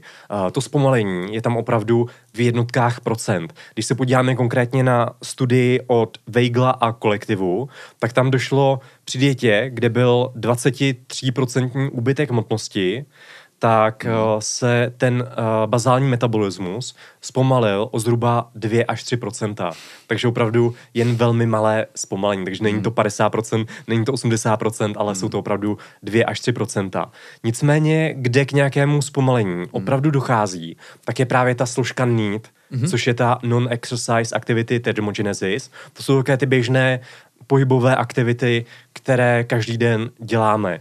A je, když to řeknu jednoduše, tak ti lidé, uh, že jsou vlastně lidé, že když jsou v dietě, tak oni potom se na tu dietu adaptují tak a částečně samozřejmě i nevědomě, že omezí tady tu svoji necílenou fyzickou pohybovou aktivitu. To znamená, jsou obecně potom línější. To tělo chce šetřit. Hýbou. To tělo chce přesně, šetřit. Je v deficitu, přesně. tak to tělo chce tu energii šetřit. Je no. to naprosto přirozen adaptivní mechanismus, hmm. ale zase není to 50%, není to 80%, hmm. ale ty rozdíly mezi dietou a mezi nedietou v vozovkách, tak jsou zhruba 15% hmm. tady v tom mýtu. Hmm. Já si jenom k tomu můžu, to, já tuhle tu osobní zkušenost mám. Uh, samozřejmě to je extrémní příklad, kdy já jsem v mládí závodil v kulturistice a pamatuju si, že v těch juniorech, kdy jsem měl objektivně prostě nejlepší formu v juniorech, uh, byli jsme na soustředění před mistrovstvím Evropy, ale jasně tohle je extrém, my jsme tam měli třeba kolem 3% eh, tuku. Tak si prostě pamatuju, že my jsme sice měli dvoufázové tréninky v tom obrovském kalorickém deficitu, ale pamatuju si, že my jsme třeba mezi těma dvoufázovými tréninky jsme měli jako volno, my jsme byli prostě na, na té ubikaci, na té ubytovně a než byl ten večerní trénink, tak my jsme tam prostě leželi, tři reprezentanti jsme leželi prostě na zemi, úplně vyflusaný.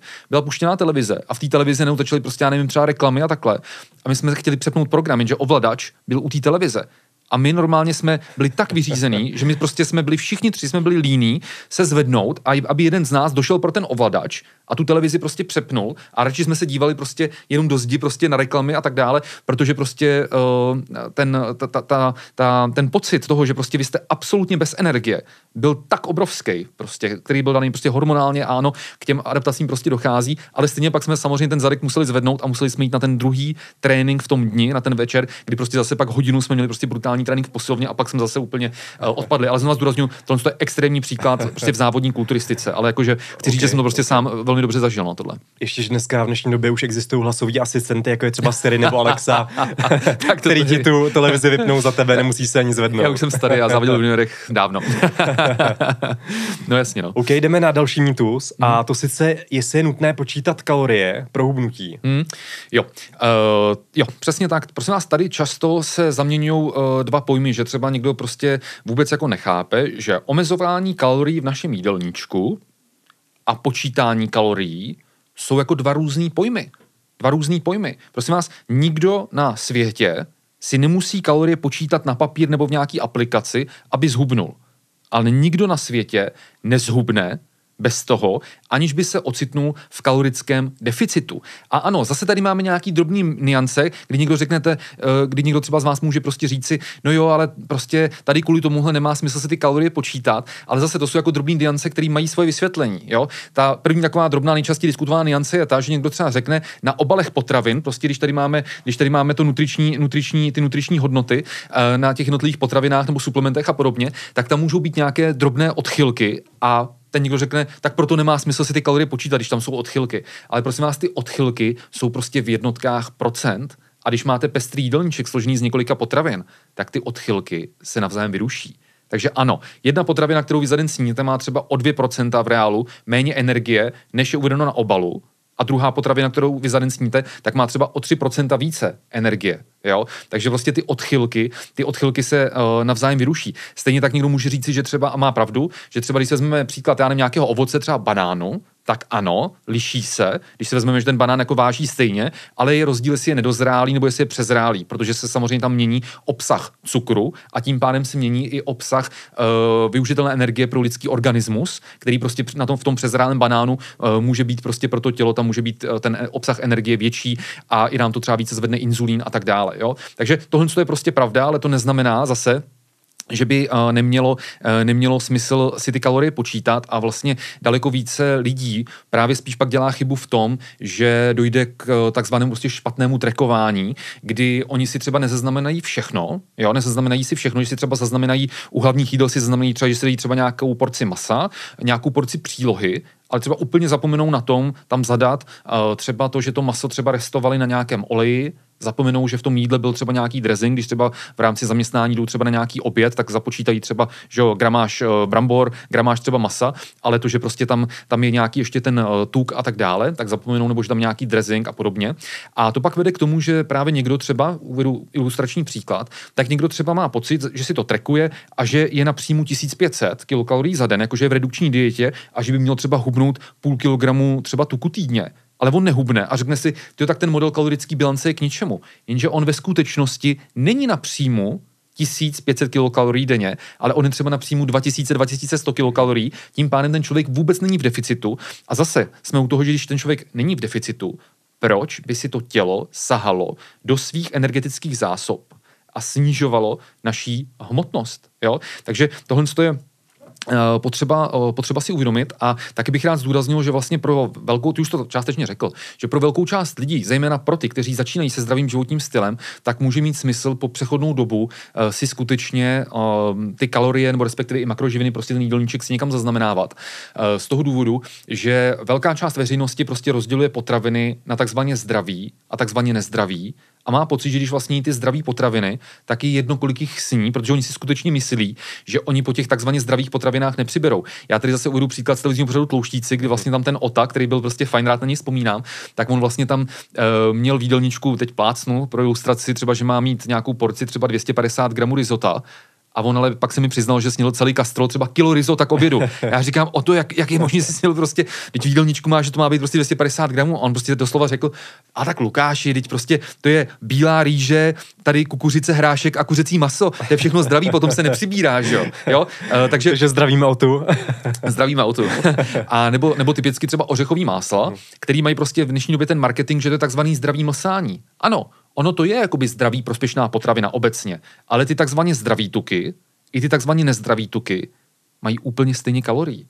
Jo? Hmm. Takže pokud prostě já večer uh, u nějakého oblíbeného seriálu prostě stáhnu polevkovými lžicema, prostě stáhnu půl sklenice nějakého ořechového másla, aby mi ty hormony dobře fungovaly. A pak se divím, že nehubnu. No to je divný, když prostě jsem uh, se z toho kalorického deficitu vyhodil tím, že jsem prostě přijal velké množství koncentrované energie v malém objemu, toho například ořechového másla. Takže z, tohle důvodu přesně, jak ty jsi říkal před chvílí, si myslím, že je fajn si po nějakou dobu ty kalorie zaznamenávat, jo, a Uh, abych měl ten přehled, abych měl ten obecný přehled, prostě kolik za ten energie, makroživin, v jakých různých potravinách právě uh, je kolik energie, kolik makroživin. A právě třeba budu překvapený, že u těch takzvaných některých zdravých potravin, eh, nebo i u těch nějakých junk foodů, tak pak budete šokovaný třeba, kolik to obsahuje energie, když si řeknete, ty to je malá 20 cm pizza, jo, a z toho byste prostě nejedli, kdybychom to převedli prostě do nějakých uh, kvalitních potravin, jako je prostě maso, zelenina, já nevím, třeba nějaký batátový hranolky, jsem teďka dělal infografiku, tak prostě ten objem jídla by byl třeba dvojnásobný, aby byste přijali méně energie.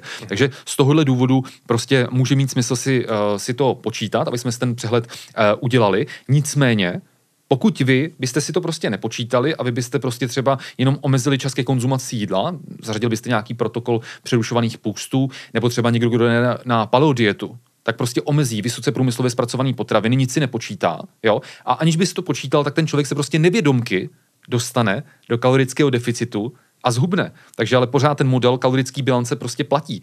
Někdo, kdo předtím jedl prostě samý fast foody a najednou najde, najede na veganskou stravu, no tak je velmi pravděpodobný, že na té veganské stravě zhubne, ale to není role vyřazení či nevyřazení masa, ale je to o tom, že předtím konzumoval prostě nějaký fast food, nějakou prostě vysoce kaloricky denzní potravu a najednou má prostě kvalitní rostlinnou stravu, která je prostě objemově vydatná, ale energeticky mnohem chudší. Ten člověk se nevědomky třeba dostane do kalorického deficitu prostě a zhubne. Mm-hmm. Takže tohle je potřeba, okay. tohle je potřeba si uvědomit. Jo. A ještě než přejdeme na ten další mýtus, což je poslední, co bychom tady chtěli zmínit, ano. tak mě tady u toho napadly dvě věci, hmm. které bych tady rád zmínil. A tady, jak jsi říkal, že často si lidé jako diví, proč nehubnou, i když si počítají ty kalorie, hmm. tak eh, v naprosté většině případů je ten problém v tom, že to špatně počítají. Hmm. A opravdu tady to ukázaly i ty studie. To je pravda. A právě třeba na obezních pacientech tak ukázaly ty studie, že v naprosté většině případů většina z těchto obézních lidí svůj reálný příjem velmi silně podhodnocuje. Jde opravdu o desítky, desítky procent, takže pozor na to. Mně napadá jedna studie ze Spojených států, Aha. kde oni analyzovali, uh, analyzovali uh, vlastně obézní uh, ženy uh, z historií neúspěšnosti redukčních diet a oni vlastně nechali, ať oni řeknou, kolik vlastně si myslí, uh, že jejich příjem energie za den a jaký je jejich výdej energie za den z hlediska pohybových aktivit a podobně. A pak ti věci analyzovali. No a zjistili, teďka když to zaokrouhlím, tak oni zjistili, že vlastně oni o polovinu o polovinu podhodnocovali svůj příjem energie, takže oni ve skutečnosti přijímali o 50% energie za den více, a přesně naopak s výdem energie s pohybovými aktivitami. Že oni uváděli, jak jsou jako docela aktivní a jak chodí pěšky a takhle, a když tu věci analyzovali objektivně, tak se zjistili, že ty ženy to přeháněly, uh, že, že vlastně říkali, že mají, o, uh, že mají velký výdej energie a v reálu měli o 50% zhruba méně, menší výdej energie, než oni si mysleli, že mají. No. To je strašně moc. No. Jo. A tady vlastně v tomhle kontextu se dělaly hmm. studie i na, dokonce na odbornících, jo. na nutričních terapeutech hmm. a také se zjistilo, že i nutriční terapeuti hmm. svůj příjem příjem energie velmi silně podhodnocují. Mm. Není to 50%, ale mm. bylo, to, bylo to pořád jako velmi mm. signifikantní množství. Mm. Takže to byla jedna věc k doplnění.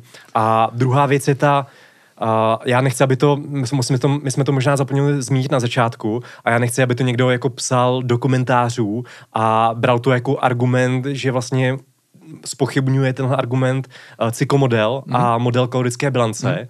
A já vám teď řeknu jedno tajemství. My dokážeme přibírat nebo naopak hubnout celkovou tělesnou hmotnost nezávisle na kaloriích. A je to právě z 99% eh, případů vlastně způsobeno tělesnou vodou, respektive hmm. změnami v tělesné vodě. Ale tohle nespochybňuje ten model CYKO, ten model kalorické bilance, protože jde právě o tu tělesnou vodu. A je to naprosto přirozený jev právě třeba z hlediska menstruace, z hlediska našich hormonů, že vlastně zadržujeme v těle třeba více vody, ale nejde o naše tkáně, nejde o svalovou tkáň nebo o tukovou tkáň, hmm. ale je to právě způsobeno tou vodou. Zase třeba edémy, otoky, zvedne se naše hmotnost, přístroj InBody to dokáže celkem dobře odhalit, hmm. případně lip edém, což je velmi jako specifické onemocnění a naopak to jsou vlastně formy hyperhydratace a naopak dehydratace, když nepijeme dostatečně nebo máme nějaké onemocnění, které způsobuje tu, tu dehydrataci, tak zase ztrácíme tělesnou motnost ve formě té vody. Ale zase tohle nespochybňuje model kalorické bilance, spíše ho to jenom rozšiřuje a hmm. jde opravdu o tu tělesnou jo, vodu. To je, to je jasný, tady můžeme si ještě dát dva příklady. Třeba řeknu jakoby solení, to znamená, když hmm. začnu víc solit a nebo pak vysadím hmm. sůl, tak to taky ovlivní můj celkovou hmotnost, a, ale jako není to, že by kal, uh, princip uh, kalorické bilance neplatil. A nebo když třeba nějaký člověk na vyrovnaný energetický bilanci, nějaký třeba typický sportovec nebo sportovkyně, začne užívat kreatin, tak prostě ten kreatin způsobí zvýšení e, zadržování vody uvnitř svalových vláken a prostě ten člověk třeba nabere na hmotnosti několik jednotek kilogramů. A i když je na stejné kalorické bilanci, jo, jako předtím, ale, nebo na stejném kalorickém příjmu jako předtím, jo. Ale zase je to kvůli té vodě, neznamená to, že by model kalorické bilance nefungoval. No. Přesně tak. A teď jdeme na ten poslední mýtus. A teď prosím diváky, aby nás za tenhle mýtus nepranířovali, protože je to celkem, celkem jako kontroverzní téma. A často se s tím setkáte, že prostě lidé říkají, no, mě už je 40, mě už je 50 a po 40 se ti ten tuk ukládá jedna báseň, už to prostě nejde, už to není jako dřív. A my to vidíme ale... já po 30 teďka. Přesně, každý to má trošku jinak. Ale v minulém roce, v roce 2021, se dělala recentní studie, která vyšla v časopise Science hmm. a byla provedena na více než 6400 lidech. Hmm. A tahle studie se zaměřila na jejich metabolismus a na změny metabolismu v průběhu jejich života. Ano. Byli tam opravdu jako děti a byl tam vlastně nejstarší účastník, kterým bylo 95 let. A nejmladší a 8 dnů? 8 dnů dokonce, novorozenec. A vlastně tahle studie zjistila, hmm. že nejrychlejší metabolismus hmm. máme ve věku kolem jednoho roku, Jasně. což je samozřejmě logické. Jasně. Je tam růstový spurt, je tam velký metabolický obrat a podobně, Jasně. ale uh, mezi věkem 20 až 60 let náš metabolismus se nespomaluje. Hmm. Zůstává konstantní. Hmm. Takže v podstatě lidé i díky hmm. věku, díky věku se nemůžou vymlouvat hmm. a, na, na to, že se jim zpomaluje metabolismus, hmm. protože opravdu se ukazuje, že zůstává konstantní a začíná se velmi lehce zpomalovat až po té 60. Takže hmm. když je vám takže 60... Ta, takže ta moje výmova, že po 30 to, tak, ta neobstojí. No. ta neobstojí, no. A potom hmm. až třeba v 90 letech to dělá nějaké signifikantní zpomalení, no, až o 26% je, je tam nižší kalorická spotřeba, jasně. ale takže když vám 90, tak se na to můžete vymlouvat, ale, ale když je vám 60, tak uh, nikoliv, no. Takže ono to, je o tom, to. ono to je o tom, jasně v 90 letech už že máme výrazně méně svalových hmoty a tak dále, no. takže to je, to je jasný, ale ono to je o tom, že Eh, si člověku samozřejmě právě jako mění ty eh, návyky, takže ono je logický, že když jsem byl třeba chudý student, tak můj jídelníček vypadal prostě zcela spontánně úplně jinak, než když jsem teďka bohatý podnikatel. ne. Teď, než když jsem teďka šťastně, šťastně, šťastně ženatý, kdy samozřejmě, kdy samozřejmě v tom manželství já jsem přibral zhruba 15 kilo, což jako samozřejmě bylo cíleně, protože jsem si chtěl vyzkoušet životní objem a podobně, ale je to prostě jako logický, že si řeknu, jo, teďka po 30 se mi ten tuk na tom břiše jako drží víc než předtím, prostě, ale je to pravda. A když se podívám na ten jídelníček, tak ten jídelníček samozřejmě je diametrálně jiný, než bylo v těch prostě 20, když v těch 20 já měl daleko větší frekvenci tréninku týdně, a ten jídelníček byl daleko, daleko, uh, bylo v něm méně energie, než, uh, než teďka, když mě 36 let. Takže ono to je daný prostě, že bych se rád vymlouval, že po té 30 ten metabolismus je pomalejší, že vidím ty změny a podobně. Samozřejmě tady může hrát roli i třeba spánek, že jak máme teďka malí děti, tak logicky to ovlivňuje naše hormony, že máme, uh, že máme prostě tu spánkovou deprivaci, to je samozřejmě jasný a tam to výmluva jako nebude, ale vždycky to je prostě nějaký součet těchto různých faktorů, který jsem teďka prostě říkal. No. Ohledně spánku máme taky velmi komplexní video, takže ano. se na to podívejte. Nebo podcast, poslechněte řekněte si. Aha, aha. No tak jo, takže já si myslím, že jsme to probrali všechno, eh, co jsme eh, chtěli a můžeme jít na Q&A. Jdeme na to.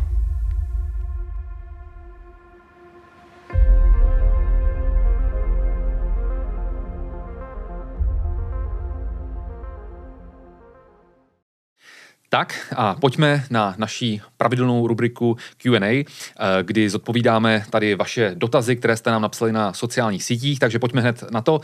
Tady máme dotaz od Rickyho. Mám dotaz, dali je reálná situace, že například žena jí ve vysokém deficitu pod bazálem a dostane se kvůli tomu do nadváhy. Slyšela jsem eh, o odůvodnění, že je tělo vystavené extrémnímu režimu hladovění a tak potom ve chvíli, co se například v pátek večer uh, hodně nají, alkohol, jídlo a tak dále, tak má tělo tendenci si ten příjem ukládat, aby bylo připravené na další fázi hladovění. Je to mýtus, děkuji.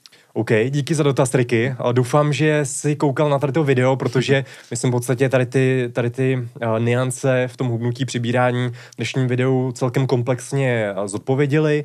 Nicméně, abych odpověděl na ten dotaz, tak když žena je ve vysokém kalorickém deficitu, tak opravdu není možné, aby dlouhodobě nabírala na hmotnosti, pokud samozřejmě nepočítáme nějaké ty otoky a podobně. Takže Eh, sice je pravda, že na to hladovění se částečně naše tělo adaptuje, ale opravdu ten vliv té adaptace je pouze málo signifikantní, je to zhruba 15% a je to hlavně v oblasti toho nítu, což jsou ty aktivity, necílené pohybové aktivity. To znamená, takové to, já nevím, pobíhání doma po bytě, chůze do práce a podobně. Takže spíše jde o tohle a opravdu, když, eh, když je ve vysokém deficitu, není fyzikálně možné aby přibírala tělesnou hmotnost ve formě tukové nebo solové tkáně, takže je to, je to mýtus.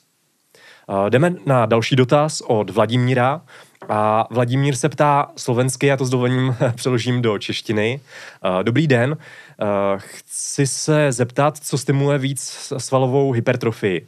Eh, když dávám menší váhy s trošku větším množstvím opakování, anebo když dávám co nejvyšší váhy s maximálními opakováním v rozmezí 6 až 8 opakování, s tím, že celkový objem práce mám vyšší, když robím víc opakování s menšími váhami. A nebo ten objem práce není až tak uh, směrodatný. Doufám, že to, jak jsi to překládal z Němčiny. já tady mám, já tady mám slovník zatím. ach jo, ach jo, ach jo. Uh, prosím vás, uh, ono, to je, ono to je o tom, že ano, lze přibírat svalovou hmotu i s lehčími váhami, když budu dělat více opakování, a lze přibírat svalovou hmotu, i když budu mít středně těžké váhy pro ten rozsah opakování 6 až 8, a nebo budu mít těžší váhy třeba pro rozsah 3 až 4. Nicméně, uh, ne všechny tyhle cesty jsou stejně optimální. Jo? My si musíme uvědomit, že prostě ten objem není jediná tréninková proměna, protože například, když uděláte jako tisíc dřepů, tisíc dřepů se svojí prostě hmotností, tak nikomu z nás z toho nevyrostou stehna, prostě jako měl třeba Ronnie Coleman nebo Phil Heath a další. A to z toho důvodu, že vlastně primárním spouštěčem svalové hypertrofie je prostě mechanická tenze. To znamená vytvořit dostatečný mechanický napětí ve svalech. A ty studie jednoznačně ukazují, že pokud chceme maximalizovat svalovou hypertrofii, aby ten proces budování svalové hmoty byl co nejrychlejší, tak zkrátka dobře je dobrý mít na činkách váhu, která odpovídá alespoň 70% z one rep max. To znamená, pokud je vaše maximálka třeba na bench press 100 kg, tak ty série, kdy budete mít na čince alespoň 70 kg nebo 75, 80 kg a třeba s tím uděláte právě těch 6 až 8 opakování, tak budou mít na budování svalové hmoty prostě větší vliv, než kdybyste třeba zvedali 50 kg na bench press, kdy ano, nějaké svaly by vám vyrostly, než kdybyste necvičili vůbec, to je jasný, ale ta stimulace svalové hypertrofie by nebyla maximální. Mm-hmm. Tak, pojďme na uh, třetí, poslední dotaz. Uh, Petr F. se nás ptá. Uh, zdravím pánové, mohl bych se zeptat, jestli nemáte nějaký tip na knihu nebo rovnou autora o výživě?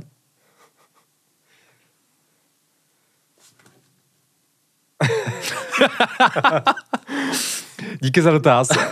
My bychom s chodou okolností doporučili tady naší knihu Moderní výživu, která se nám celkem, myslím, povedla, stala se bestsellerem, takže určitě doporučujeme naší knihu Petře a doufám, že jste si dělal srandu tou otázkou. Eh, no, tak snad, snad, snad jo. Eh, takže to by bylo eh, ke Q&A a pojďme na úplný závěr dnešního videa. My bychom vás společně s Mílou chtěli strašně rádi pozvat na naši letošní největší akci, kterou prostě za celý rok pořádáme chystáme a prosím vás, je to čtvrtý ročník naší konference, eh, Mezinárodní konference moderní výživy, která se v letošním roce uskuteční 26. listopadu, buď v Praze, fyzicky v sále, kde bude občerstvení a tak dále celý den, a nebo ona se uskuteční v takzvané hybridní formě, že vy se můžete té konference živě zúčastnit online.